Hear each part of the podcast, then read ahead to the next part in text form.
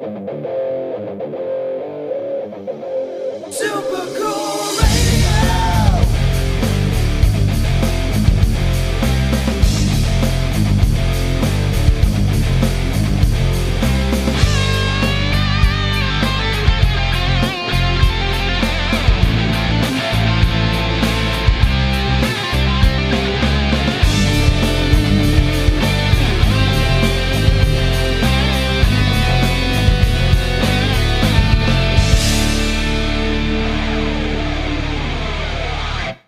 Hello everyone, I am Matthew Thomas and you are watching Super Cool Radio. Got a very special guest with me at this time. Hailing from Detroit, he is the vocalist of A War Within. Please welcome Spencer Mabee. What up you guys? Look at this beautiful, look at that beautiful intro. Oh yeah, I work hard on my intros. That's what it's all about, man. Oh yeah, I always try to announce, you know, who I'm with, where they're from, what they're doing. I always try to just give everyone enough information right off the bat, because then people are invested in this interview. That's right. well, I like the energy. That's really it. Who gives a shit who I am or where I'm from, but it's all about the energy. You made me sound a lot cooler than I am, so that's all it's about. You are on Super Cool Radio, so everything I do has to sound cool. I'm legit. I'm pimped now. Yeah, we can just cut this interview off right now. We were good. There you go. That's it. We're done. That's it. That's all I needed. All right, bye, everybody. All right, let's kick this interview off with a fun question. What music have you been listening to this week? Oh, God, this week? Well, considering the week just started, I feel like over the weekend, it was a holiday weekend. It was July 4th. We were by the pool and playing some playlists, so it was like all over the place. We listened to Attila. Oh man, it was lots of pop stuff. It was like a weird playlist. There was even like "Ain't No Mountain High." I forget the name of the band and the song. Like it was a very weird, eclectic playlist. I don't really listen to anything specific. I feel like I try to listen to less music, to be honest, especially newer music, just so that. Just so that I don't feel like it doesn't completely influence the way I write, because that's totally how it'll happen. You'll listen to something like, oh yeah, and then you go to write it, and you're like, oh shit, I'm totally ripping that now. It's just in there. It's in your brain, you know? It gets stuck. Yeah, no, I got you. It's all that subliminal messages and stuff like, oh, I'm going to write this best song ever. Oh, wait a minute. That's been done. I literally just listened to it 3 seconds ago. What am I? Oh, stop. But I haven't really thought about that, just like how much, like, if you listen to music and then like you want to like it, you know, not imitate it, but kind of like write in that same style just because you've been listening to it so much. So it's really interesting. As a writer, I feel like you use the word influenced by, because it's like it's so easy to. I remember when Taking Back Sunday was a huge band, and I loved Taking Back Sunday, and I was listening to Taking Back Sunday so much. I started writing some songs. I'm like, man, this just literally sounds like the riff I just heard. And I went to go listen to the Taking Back Sunday song. I'm like, yeah, it's pretty close. So I can't keep that one. Considering it was fresh, I was like, ah. No, I got it. Wait like 10 years. Like, all right, here's something exactly different. Now I'll release the same song. You know, this week I've obviously been listening to A War Within, especially new album, Panic Euphoria. Really, really enjoy that album. Thanks, and I went to Everclear because I'm seeing them live in a few. Like, I think. Oh, nice. Week. So I've been going back like '90s nostalgia. They're there with Hoobastank too. So I've been listening. Oh, to wow! Like I'm just going like completely '90s this week. Yeah, that's a little bit more 2000, right? A little bit. Yeah. It fits both, but yeah, it's oh my God, there's so many shows coming out this year. Yeah, I've been listening to a couple of buddies bands because I know that I'm going to see them eventually. Shout out to Varsity.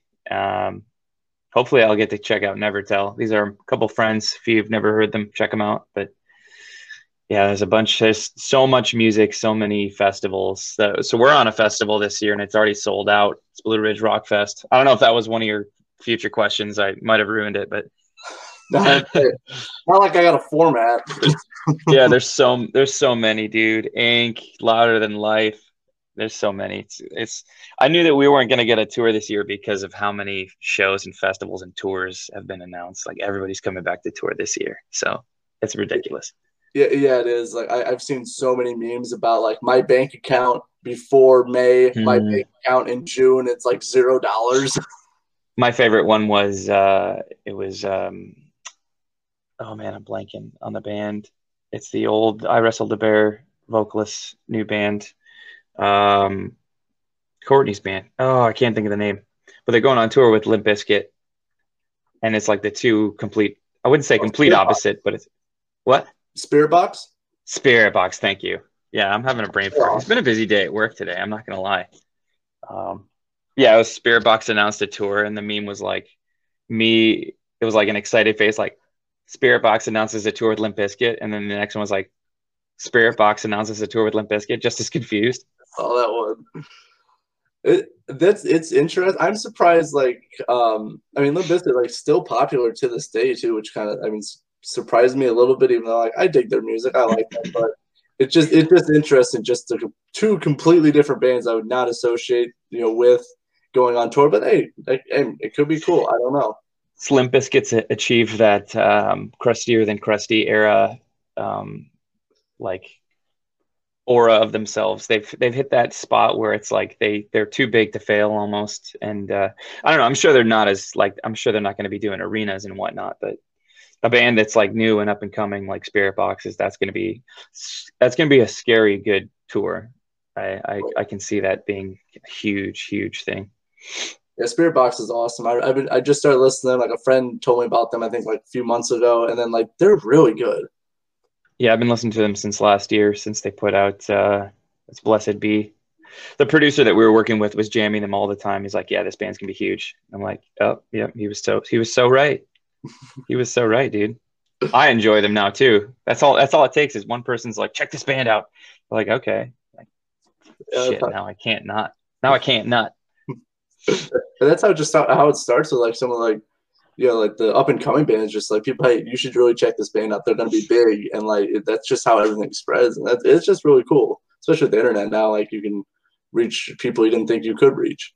It's a blessing and a curse. I feel like it can work both ways, man. I feel like it's still a competition, but I do believe that there's like space and room for everybody. But I don't know, when you get people to check out these 10 bands, I definitely have that one friend who's like, check out this new band, you know, not necessarily all new bands, but yeah, for the most part, if you've never heard of them, it's like, wow, there's so much music happening at all times. So it's hard to poke through without some sort of relevance. Like something like Spirit Box is they were a pretty big band even before they released their songs. So that definitely helps the situation, getting your music out there. But it's like separating yourself from the crowd, which is also something they did pretty well, I think. So it's a hand in hand situation. Yeah, there's definitely, I think there's a line where you have to like, you really have to differentiate yourself, but not so much that people, it's off-putting for some people. It's really a fine line between like doing good, like, you know, being really good, but also not being like super abstract because you might not reach as many people. You know what I mean? Yeah. I feel like you have to be in the realm of something familiar, but different at the same time. It's like a nice, beautiful, thin white line you got to ride. And you can't be like something completely different because people don't like anything that's completely different. They like to have something familiar. And then if you're too familiar, people are like, oh, you're just so-and-so on repeat, which sometimes works for people. I know another Michigan band it worked well for was, oh man, they're from Traverse City. They're Led Zeppelin 2.0. That's all you need to know. You'll know exactly who I'm talking about. Yeah. Greta Van Fleet. I knew it would come to me in a while, but so yeah, some bands it works for like that. Some it doesn't. It's crazy how that works. It's the court of public opinion, man. It's crazy. It really is. But something I really want to talk about, so you guys earlier this year in February released a killer new album entitled Panic Euphoria. How was it writing and recording this album? Because I heard you were this is like the first album you were the sole vocalist on.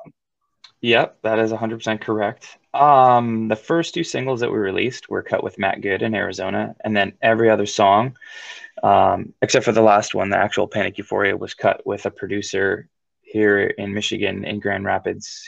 He's done Hollow Front and Sleepwaker.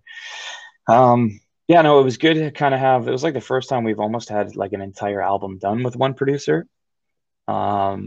So it's been nice to kind of like sit back and really work a sound with somebody. And I think that really helped.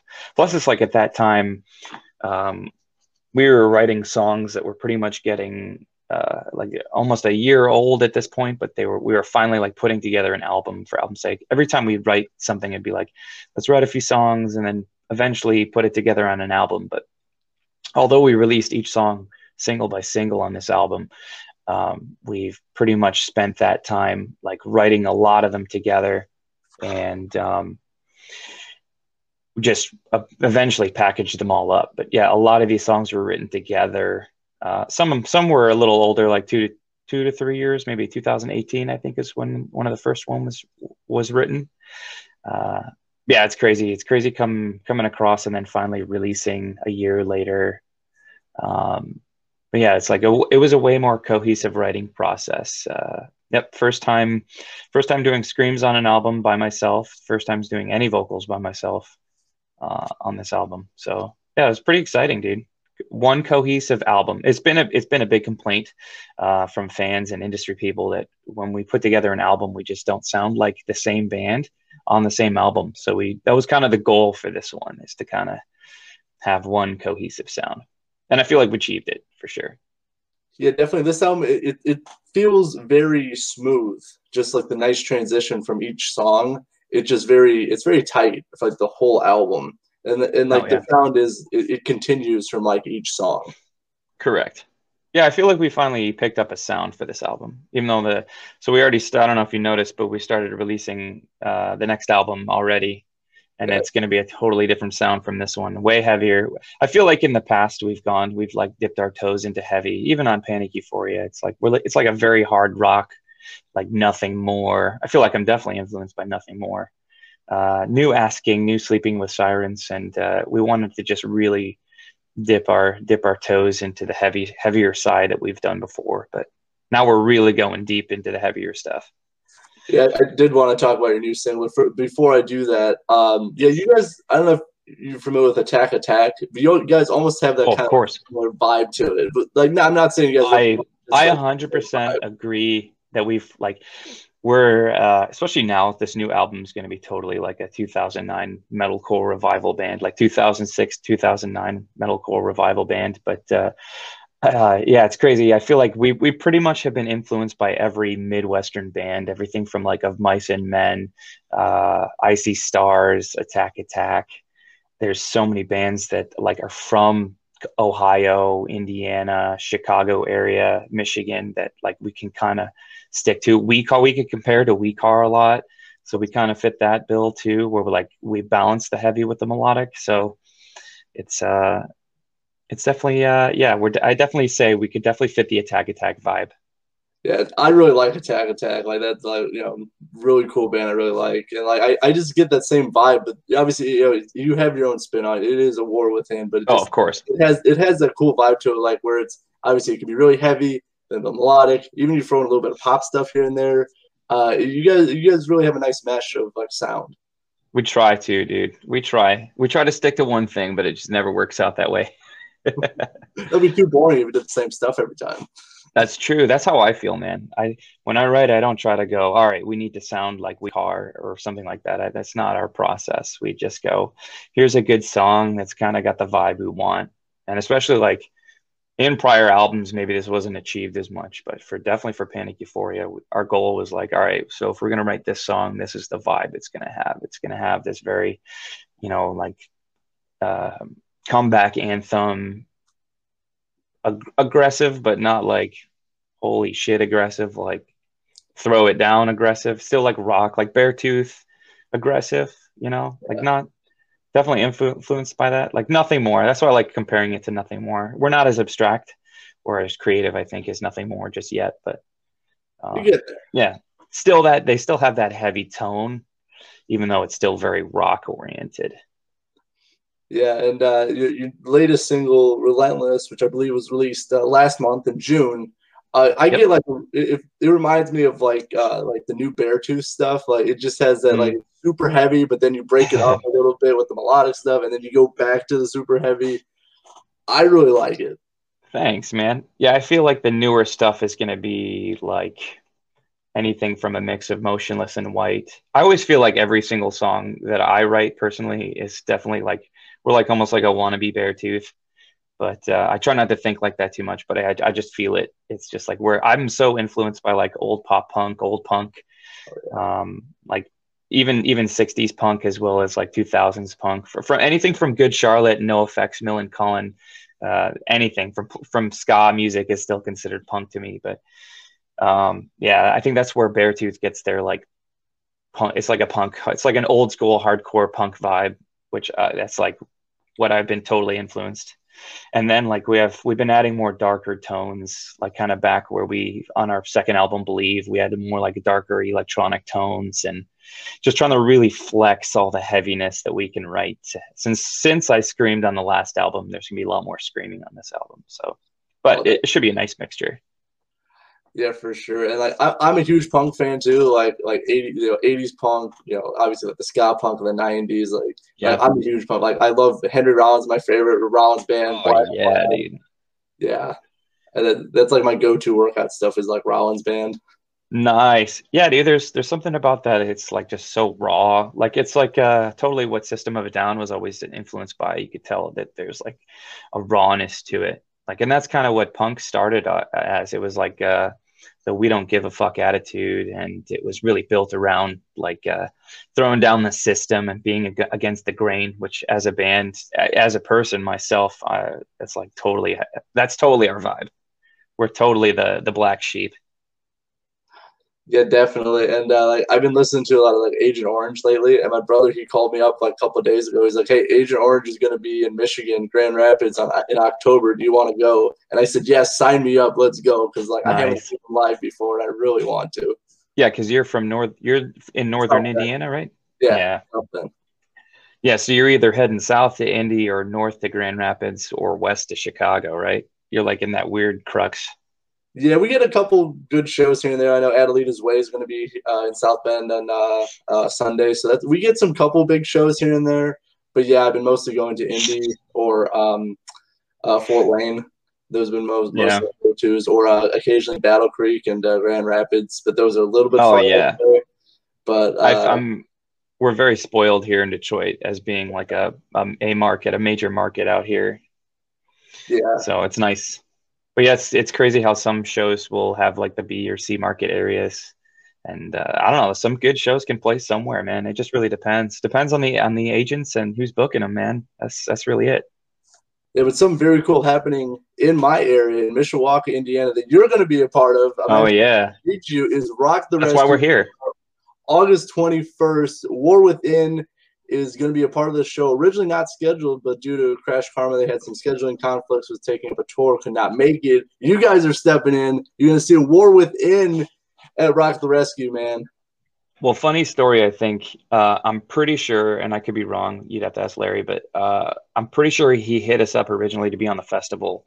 And since we really only had Blue Ridge on the docket at the moment, because we were supposed to be playing Blue Ridge in 2020, we were like, well, my drummer has like, his family's very susceptible to COVID. So we've been taking it easy. Even my guitarist, I think he's one of those high risk people. And so we've been like we haven't seen each other since like October of last year, November of last year. So it's been a while. We haven't even rehearsed since then. We've been doing all of our music videos and content all separate, but we were like, let's just hold off on stuff. Maybe by September, things will be fine. And then pretty much by like April, May, June, things were starting to really come back. So then I think like last month he was like, hey, get you guys on. I was like, well, you guys want to do it? My boys are like, let's do it. So here we are, man, coming to hang out.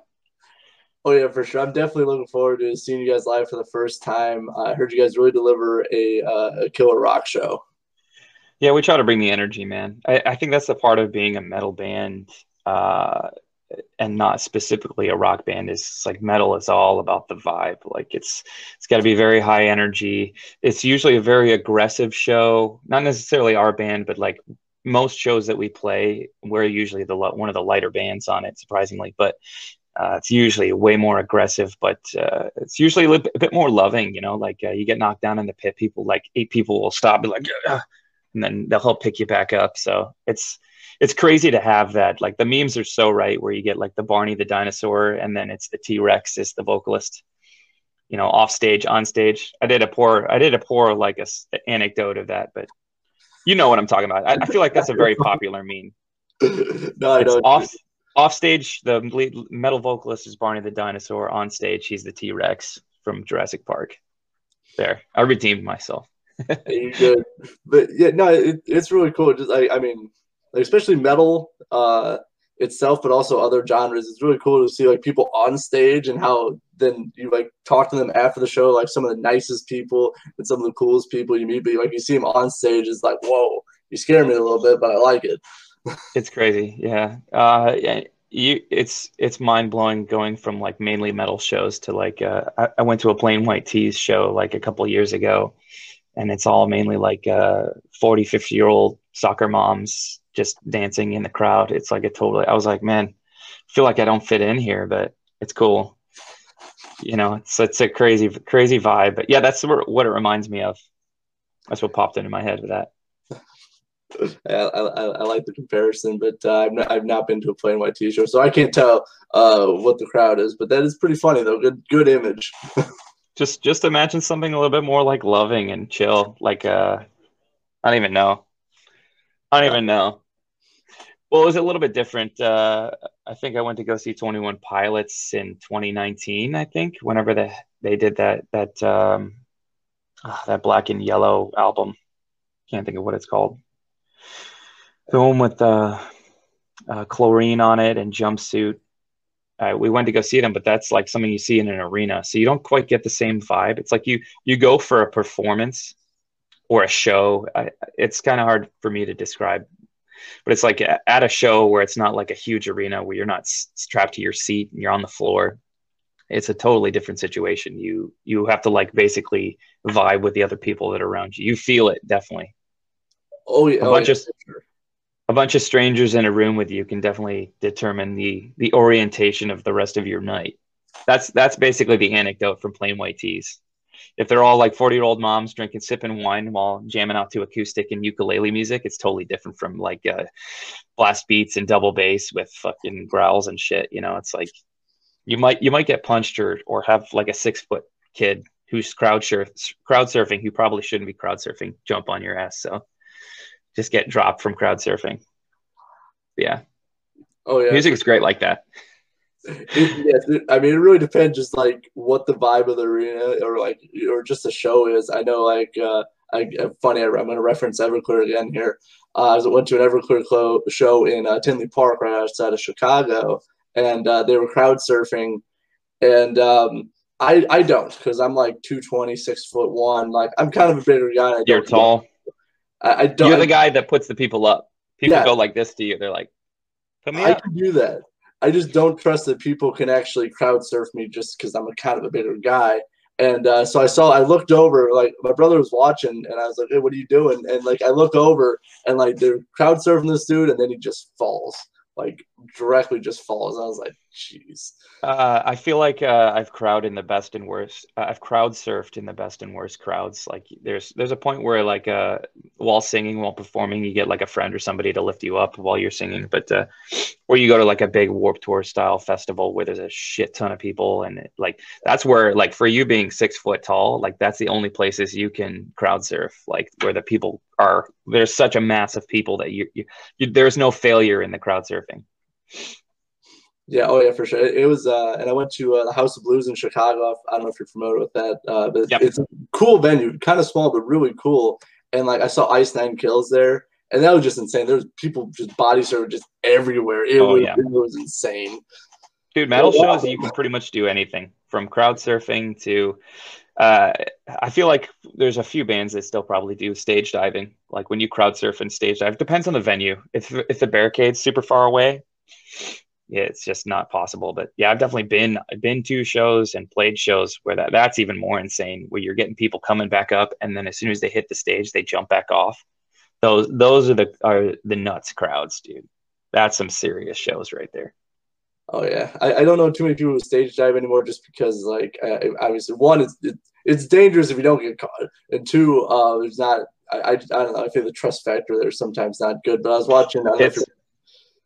It's definitely dependent on the show, dude. Like the type of band, yeah. The band definitely brings the vibe. That's for sure.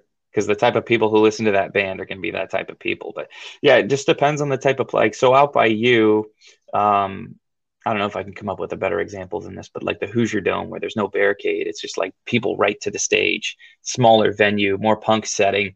Like that's where you could see crowd surfers and stuff. Like when we played Chain Reaction in LA, I'm pretty sure that we had some crowd surfers who would stage dive, because it's like, even though it's a higher stage, it's like up to, I'm short though, I'm like 5'7", so it's like the stage comes up to your chest or your neck. It's real easy to crowd surf onto the stage and then jump off, because you're just basically walking off into people. So as long as there's enough people there, you can do it. Yeah, that's true. I saw, I'm familiar with Iggy Pop. I was watching his Post-Pop Depression Live DVD, and like he ended a song and just like randomly he just jumped into the crowd. Just, there wasn't any music, but he just randomly jumped into the crowd. And they didn't really catch him, because like he had a cut on the side of his head for like. Oh yeah, dude! It's definitely a risk you take as anybody, not just the band on stage, but as a patron. Yeah. I love it, dude. I love being in there. Like when we have been on bigger tours or had bigger shows, I won't necessarily crowd surf into the crowd, but I'll get into the crowd, or I'll be right up on the barricade. It's so much fun. I feel like maybe it's because I haven't played like arena shows or whatnot. Like when I'm this far away from the crowd, it's just like, hey, what's up? Like it doesn't feel right, you know. We don't play shows like that all the time. They're all like smaller shows, and you know, it's like I'm not used to like the 8-foot barricade to protect me from screaming fans. That's not a thing for us. So it feels weird when we're in that situation. Like I'm sure that's how Blue Ridge will be. It's like it'll be so weird to have like the whole security pit, the photo pit. When there's a photo pit, that's how you know you're at a big show. So it's a weird, awkward situation for us. I like that, you know, the interaction. I've been to a lot of shows where like the performers have come, like, because they're smaller shows, they're bar shows. There's not really like security or guardrails or all that stuff. It's just right. You're there, it's a stage and it's a bar kind of thing. And I really like it. Like I know quite a few shows I've been to. Like they've like come into the crowd, they've interacted with the crowd. To me, it makes it more memorable, in my opinion. Those are the shows where you cut your teeth, man. Definitely being a touring band that's not as well known as somebody like Beartooth or you talk about Hoobastank and Everclear. It's like they might still play those shows, but at the same time, it's like for a band like us, we could be playing a show that big or a show that small, and it's like most people might not know you, man. Even a band that big, they might get new fans that just be like, oh, somebody dragged me out to this show, and I've never heard of you guys, so. It's like smaller shows like that really, really get you to work on your stage presence and make sure you have a good stage show, because it's like that's what the people are there for. It's like the borderline. I find those fun because sometimes you'll get those people who are just like they're on their phone and they're not even looking at you, so you can come up and sing right in their face, and they're like, oh shit, you're right here. So it's so much fun to catch people off guard. I don't know, man. It's like I'm a little older, so. Being at a show and being on your phone all the time isn't like a normal thing. You're supposed to be there to enjoy the show. So and that's usually at those venues. That's the type of people you see. You'll get a lot of people who aren't just like totally into the show. They'll just be somewhat up front or somewhat to the side on their phone, and you're like, nah. No, you're mine. I go to quite a few concerts, obviously, for, you know, the stuff I do, and like I always people like, hey, you should take more photos. It's like, well, why? I'm trying to enjoy. I'm here for the show. I'm trying to enjoy the show. You gotta have a good balance to it. Anywhere, like there's plenty of people taking photos. I don't need to. It's that whole old school mentality, man. I don't think you need to selfie your entire life to have a good time. You don't need to tell other people you had a good time. Just take one selfie and then. Enjoy the rest, man. Selfie with the band at their merch table or whatever, or their merch guy if they're too cool to be at their merch table. You know, shit like that. Yeah. Enjoy the show. That's what you pay for, man. And the other thing is like, I know there's probably like a grievance with most touring bands, but it's like as a touring band, you know, you want people to show up for the first band because. I mean, usually either it's a local band or somebody who's working their way up, or it's a younger band like us who is trying to cut their teeth and be more national. It's like, show up for the entire show, man. That's what you pay for. That's what I do. If I work during the week, I try to get out of work as soon as possible and just won't even eat dinner. Just go right to the show, man. Go right to it. Yeah, exactly. I mean, yeah, if you're paying money to be there, you should see all the great bands, because you might, like, I've found so many great bands just because they opened for a show that I happen to be at. And like, you find so many great, like, local bands, plus they're either from your area or you're either, if you drove there, at least you're familiar with the area enough to be there. And unless they're like a band like Panic at the Disco where I Prevail, man, that's where they all started. So you want to be that cool kid to be like, oh, I caught them before, blah, blah, blah. That's how you do it. You pay for the whole ticket, right? That's my line. It's like, you pay for the whole ticket, you might as well show up for the whole show. Exactly. You're paying your hard-earned money to go there. Why miss half of it or most of it, or if you're only there for exactly. Like, plus, music is awesome. You meet so many great people at concerts just hanging out. Plus, I feel like, especially since I'm always an opening band or have been an opening band to a point, as a crowd, it's really sick to start the show off with the opening band, even if the opening band isn't the greatest. But it's good to get the crowd going so that by the time the headliner comes out, the crowd is even more insane. It's like you warm up. You warm up the audience so much quicker that way. That's like, as an opening band, that's like I feel like my job. It's like, if I'm not getting the crowd moving by the end of our set, I failed. Or it's just a really tough crowd, but I would consider that a failure. That's a failure in my book. Yeah, I mean, that is the job of the opening band, is to get the crowd hot for either the next band or the headliner, whoever, you know, however the show is set up. But yeah, you got to get the crowd hot to start off the show. I hear that, and that is honestly, that's like one of the tough spots, especially if you're not really a super well known band, to get people invested in you. It is a bit of a tough gig. Oh yeah, it's super tough because, again, like I said earlier, people are like, I don't know who the fuck you are. And people like to know who people like to know. People like to be familiar. It's like scary doing different stuff and trying something new. So people are apprehensive about it.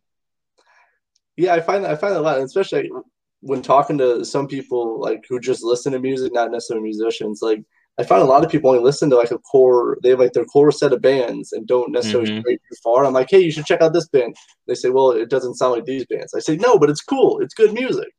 I love meeting those people who are fearless when it comes to like straying away. That's how I've met some of our awesome people, some of our awesome fans, some of the people that I've met on tour, people who aren't afraid to show up at shows for like, here's a random show at the venue that I like to go to. A couple touring bands that are super small.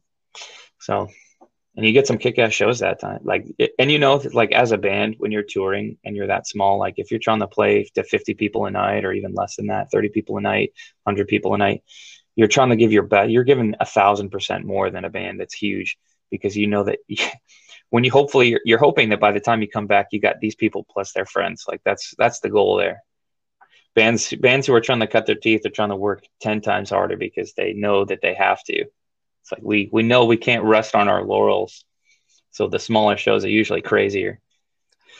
Yeah, that is definitely true. I've been to a lot of small shows, and they've just been absolutely just insane. Just like either with the people, even if they're small group people, they still get super into the show anyway. Because, you know, I've been to shows where like it's been like 10 people, but like that was probably some of those fun shows I've been to, just because everyone got into the show.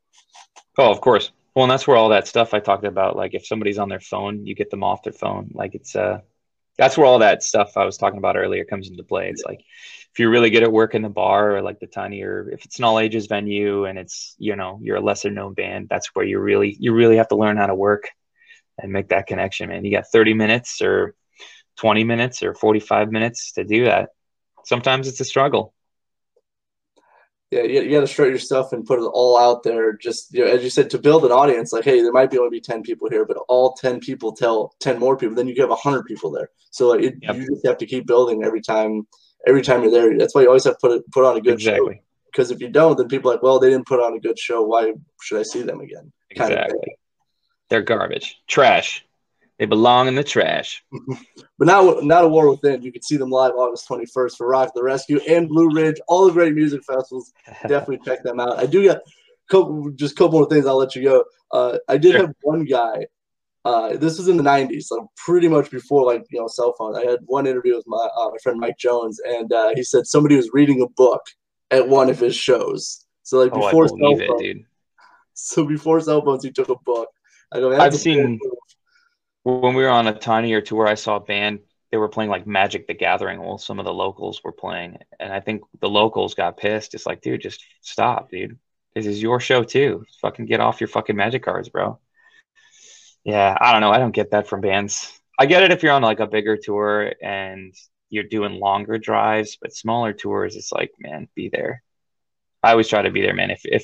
If I'm playing a local show and you don't see me at least once at the front of the stage, then I'm a piece of shit. So, and I'm sorry, but no, I usually always try to stay up at the front because I know how it feels to be that last band playing. And it's not just because you're the headliner, it's just you're the last band and everybody, it's a late night show at a bar and you're playing at midnight or 1 a.m. and everybody has to leave because it's Thursday or Wednesday night. And you're like, damn, dude, I wish more people could have stayed, but it's super late.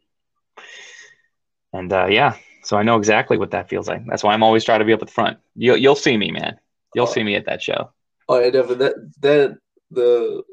I support it obviously because of the really huge local music festival going on, but also benefits Resale for the Rescue, great rescue effort for dogs and stuff like that. But definitely, obviously, if you're in the Blue Ridge area or want to, definitely check them out there. All the great music festival is going to be at. But rather, I think Blue Ridge is sold out. Actually, I can give you an exclusive. So we just got the okay to announce that we're playing with Attila. It'll be in Detroit, but we're playing with Attila on their new tour.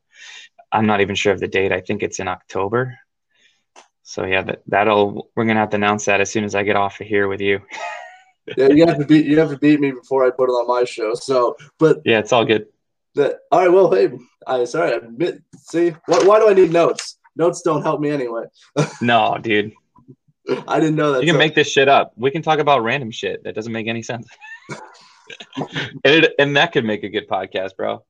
It probably could. I mean, I try to stay on point, but honestly, nowadays, it's like I just try to have fun. Wherever the conversation goes, like, yeah, we're talking about playing music in space. Why not? Exactly. Oh, my God. That'd be insane. I'd be so frightened, though. I think that'd be cool, though. It'd be so tough to... Yeah, but so that means you'd have to get out into space first. That's the plan. Yeah. Oh man, yeah. See, I'm afraid of flying, so going into space is just the same thing, man. You're just flying into space. Except a lot. Come on, dude. Didn't you just see Tomorrow War? That shit's scary. Yeah, dude. There's aliens up there, man. I believe it. Well, I mean, they're probably looking at all the stupid stuff we're doing and go, you know what? We'll just let them be. I think we took a wrong turn at Mars. We're just going to keep going back. Yep. Look at these primitive monkeys being idiots. Yeah. This A War Within band's trash. Let's skip this planet Earth. Like I heard they had really cool music. A War Within. Nope. Turn around. Trash. Let's get out of here. Straight dumpster fire, man.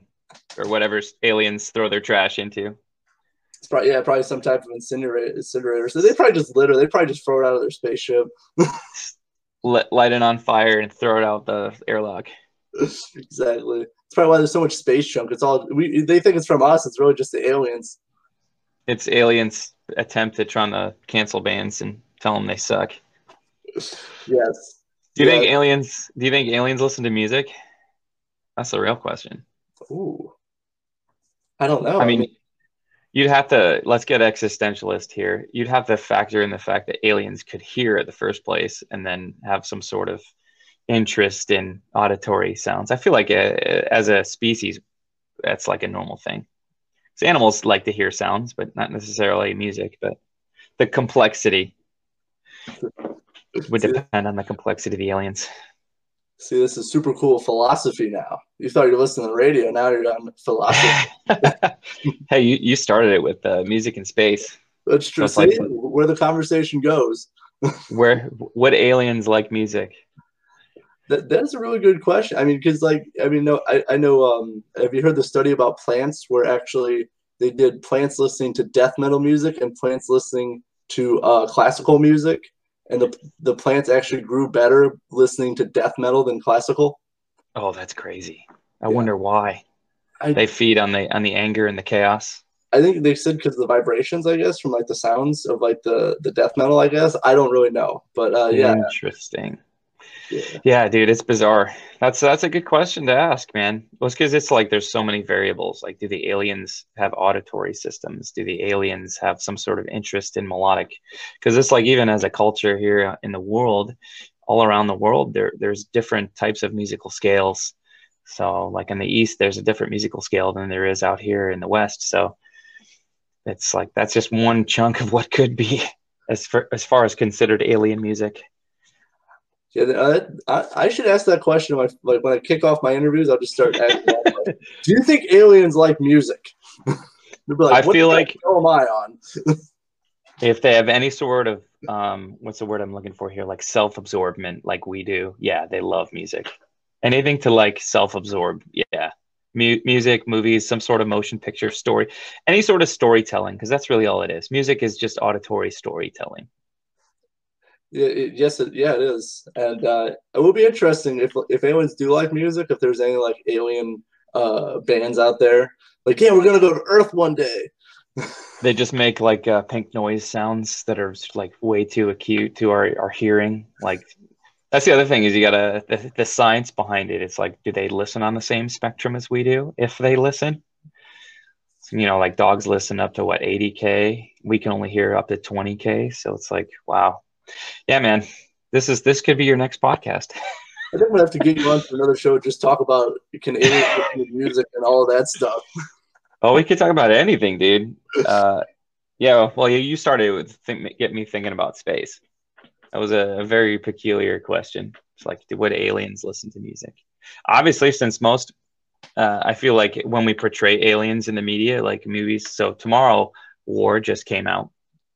And in that movie, no spoiler alerts, they make like noises and stuff to communicate, right? Because everything requires some sort of communication.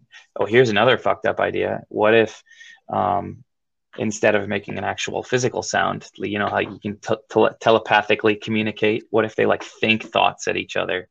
How do you make music then? How does somebody who can telepathically think make music? Like a hive mind, you know, like how bees communicate? They like dance and buzz and they vibrate, right? I think that's part of how they communicate. So it's like maybe they're dancers instead of musicians, you know? I could. I mean, I don't know. I think we fell down kind of a rabbit hole, but I don't know how. Well, I don't know if you're familiar with the old Twilight Zone, the Rod Serling Twilight Zone. Okay, it was way back in the '60s. It was an old black and white movie, not movie, sorry, black and white TV show, and it was pretty much just like a bunch of out there kind of stuff. It would talk about different topics and stuff. And the one was aliens came to Earth, and they gave the humans a book, and they misread it. The book was to serve humans, and they misinterpreted it as the aliens are going to help us out. Instead, it was a cookbook on humans.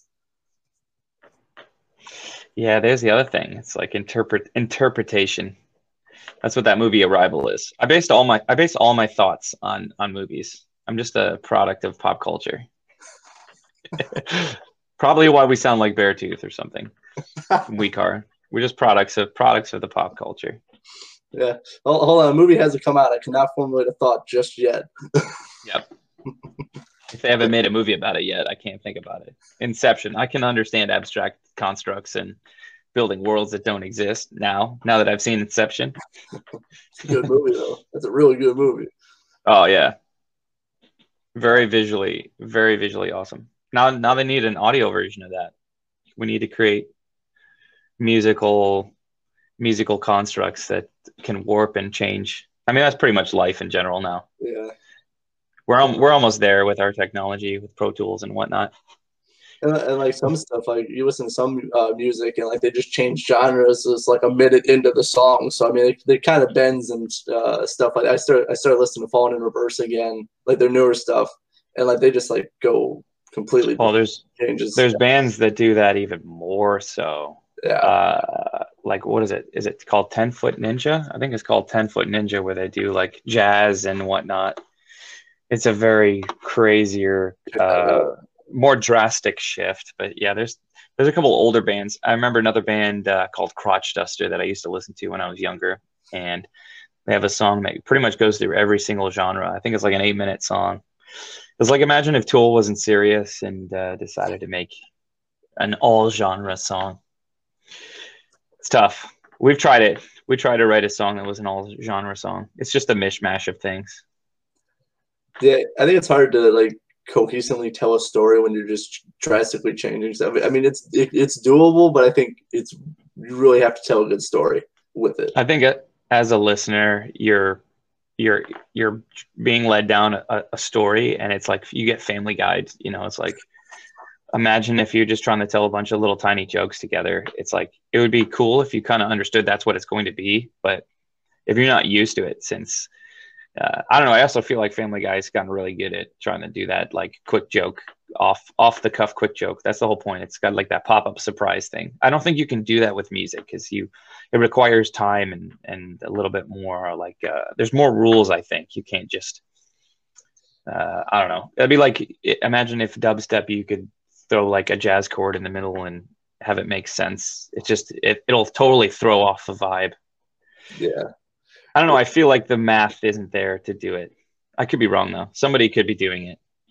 Now that we've thought it, someone is going to do it. Yeah, that's how this works. Someone's like, man, I listened to that War Within interview, and like, you know what? I'm gonna be Family Guy musically now. I'm gonna prove that fucker right. I'm gonna make weird genres. Yeah. Like, hey, look what I did. You didn't think I could do it. I did it. It wasn't possible till now. But I think visually, I think it's easier to do stuff like that, because like you can kind of see it coming. Like they told the joke and then they see the cutscene. I think it's easier to do it visually, because musically there's not really too much of a lead with it, you know, other than like, audibly. And then even then you can't really prepare someone for like all the shifts and changes you do.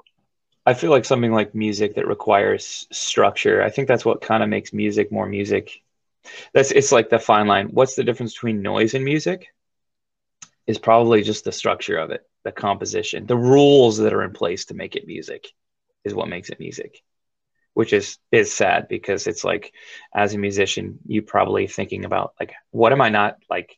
I want to be something new, right? That's how you separate yourself from everybody else. You try to be something new. You try to have at least one or two things that separates you from Beartooth so that you don't get compared to Beartooth. Well, to do that, you have all these other rules, you know, it's like, there's only so much you can do.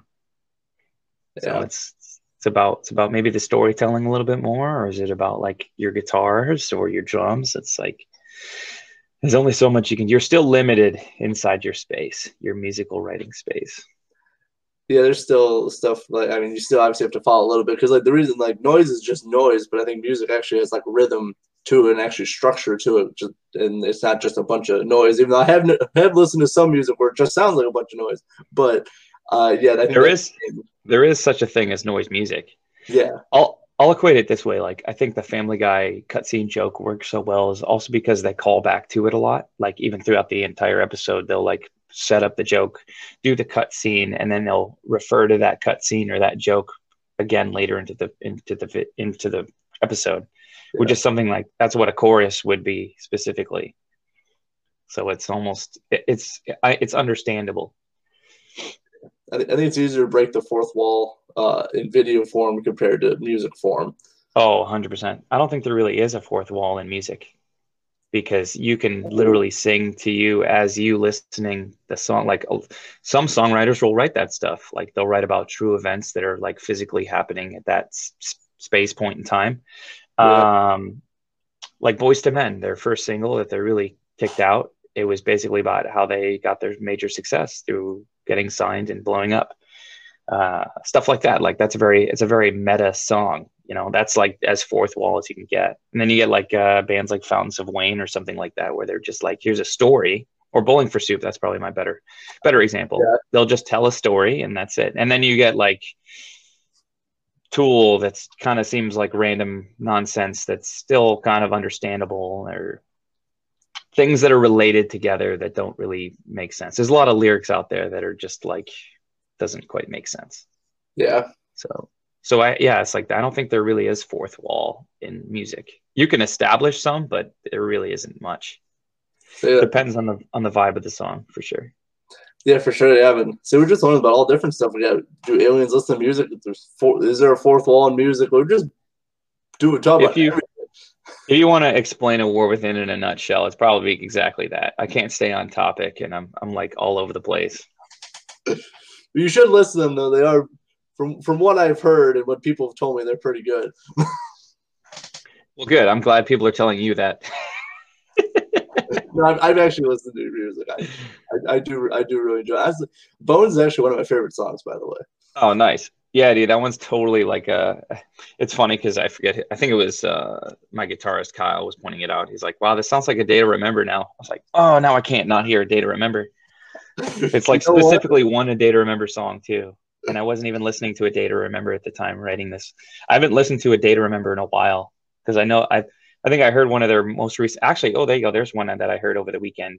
I was like, "Oh, who is this? Is this a day to remember?" Didn't sound like a day to remember because they've been writing a lot more like that pop crossover stuff. But one of the songs on their new album is very ode to the old, you know, like Common Courtesy albums. And yeah, I was like, wow, this actually sounds good. So that was probably the first time I've enjoyed a day to remember in like 5-6 years. Actually, I saw them live. I feel like, I don't know, maybe just like I saw Papa Roach right before a day to remember, and like Papa Roach, I love.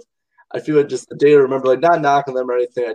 I feel like some of their songs just kind of sounded so similar that it's hard to distinguish. Like if you're not a huge day to remember fan, I felt like it was just hard to pick out which song was which. But that's just my opinion. I feel like every successful band definitely has that. There's probably not too many bands that have stuck out, unless you're like Dance Gavin Dance or Tool or something. Even though I don't know, I feel like you could listen to Dance Gavin Dance and be like, oh, that sounds like every Dance Gavin Dance song. It just depends. I think it just depends on how much of a fan you are of the band. Yeah, it's like so easy. When you listen to Iron Maiden, every Iron Maiden song sounds like the same shit. So yeah. So when you find your formula, man, that's all it is, man. You got to be successful. You got to give the fans what they want. Usually they want the same song over and over and over again. Yeah, I mean, that's true. Like, I'm not a huge day to remember fan. That's why like I wasn't like, you know, super into it, because I was there for Papa Roach and they were on before a day to remember. So I knew all their stuff because obviously I grew up listening to Papa Roach. So I'm not knocking them. It's just like that was kind of my takeaway from it. Right. Yeah, if you're not I mean, that's not every band. I mean, you could throw like Bring Me the Horizon is a prime example of that too. It's where they were like a deathcore band when they started, and now, I mean, the last album was a little bit more like straight pop, like what Bring Me the Horizon, or I'm sorry, what A Day to Remember is totally doing right now. Yep. And then they put out an album that was like kind of a mixture of their older stuff. So it's like, not every band goes that route. Another band could just literally be like Iron Maiden and puts out the same song on 10 different albums, and you as a listener who's not listening to them as much goes, oh, that sounds like the same song. Sounds like you're playing the same song off the same album, but it's not.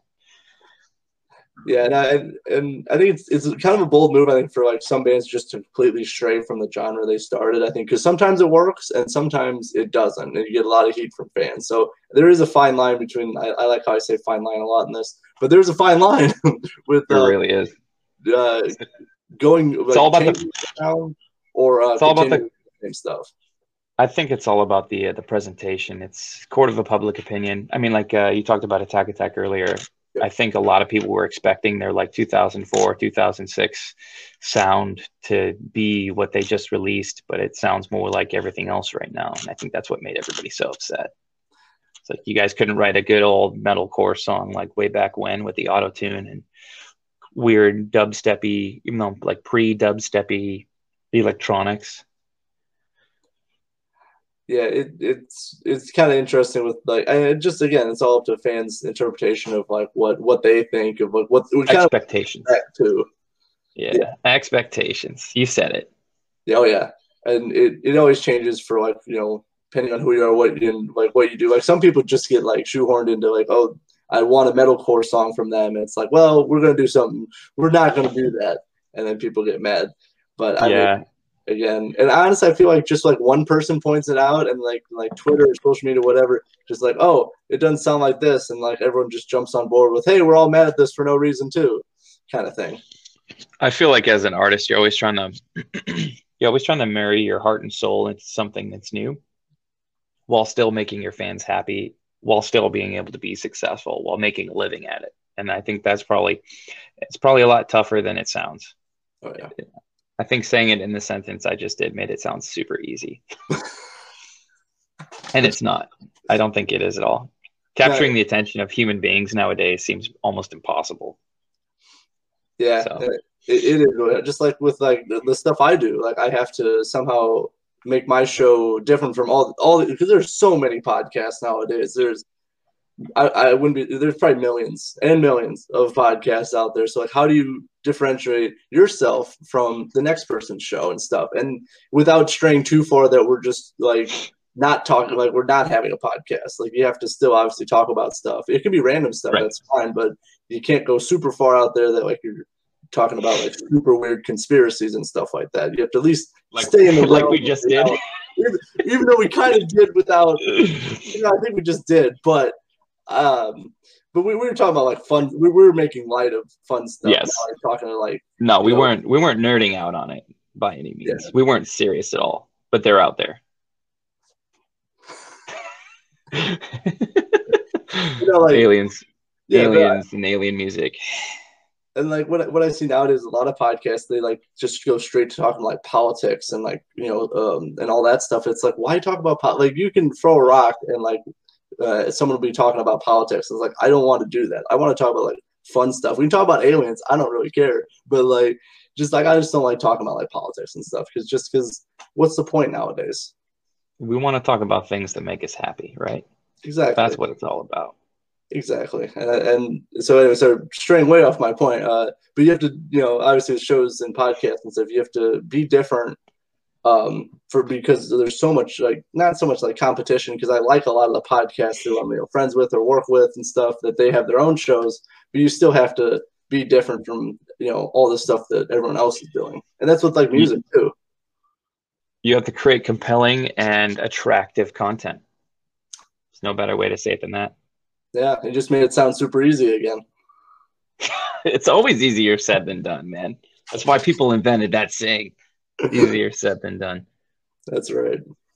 Well, I threw my notes, so I'm not exactly – I think we're almost at the hour mark, so I'm going to wrap this up. Make sure to check out A War Within. They got some really cool stuff coming out. There's still tickets for Rock the Rescue, so if you want to see them live, they got Shallow Side. We got Kingdom Collapse. Lines of Loyalty. What's that? Lines of Loyalty? Yes. Yes. Normandy. Our friends in Normandy. Yes, Normandy. Good show. Oh, it's going to be awesome. Rumors, Damn by Dawn. There's going to be so many great shows. And it's all for a good cause, too. Save the kitties and puppies. That's right. But so ending on this podcast, so how is A War Within going to finish out the rest of 2021? Because it's already July. We're halfway through this year. How are you going to finish it off? Well, we've already got another song ready to go. It should be popping out at the end of the month. We'll be announcing that's like pre-save campaign soon, but I don't know. It's like it's tough being a smaller band. The approach definitely since the pandemic really made us think it's like, man, we might as well just keep putting out music since we haven't gotten signed yet and all that stuff. It's like we'd rather just keep making music, and making music makes us happy. So we'll probably get at least halfway through this next album by the end of the year. Let's throw in some more covers. Sounds like there's going to be more shows. We might be getting, surprisingly, added to another show out there near you. I think it might be Fort Wayne, actually. So don't hold your breath, though. I need to hear back from him. But yeah, we're playing this Attila show in Detroit, a couple festivals, Rock to the Rescue, and Blue Ridge. But yeah, we're going to try to stay as busy as humanly possible. Yeah, right on. Definitely check them out. Really, really awesome stuff. I'll leave a link for Relentless, the YouTube music video for that in the description. So make sure to check that out. And please check out Stream Support. Give like to A War Within because they're really awesome and they talk about aliens with you. Thanks. For Spencer of A War Within, I am Matthew Thomas. Thank you for watching Super Cool Radio. Woo!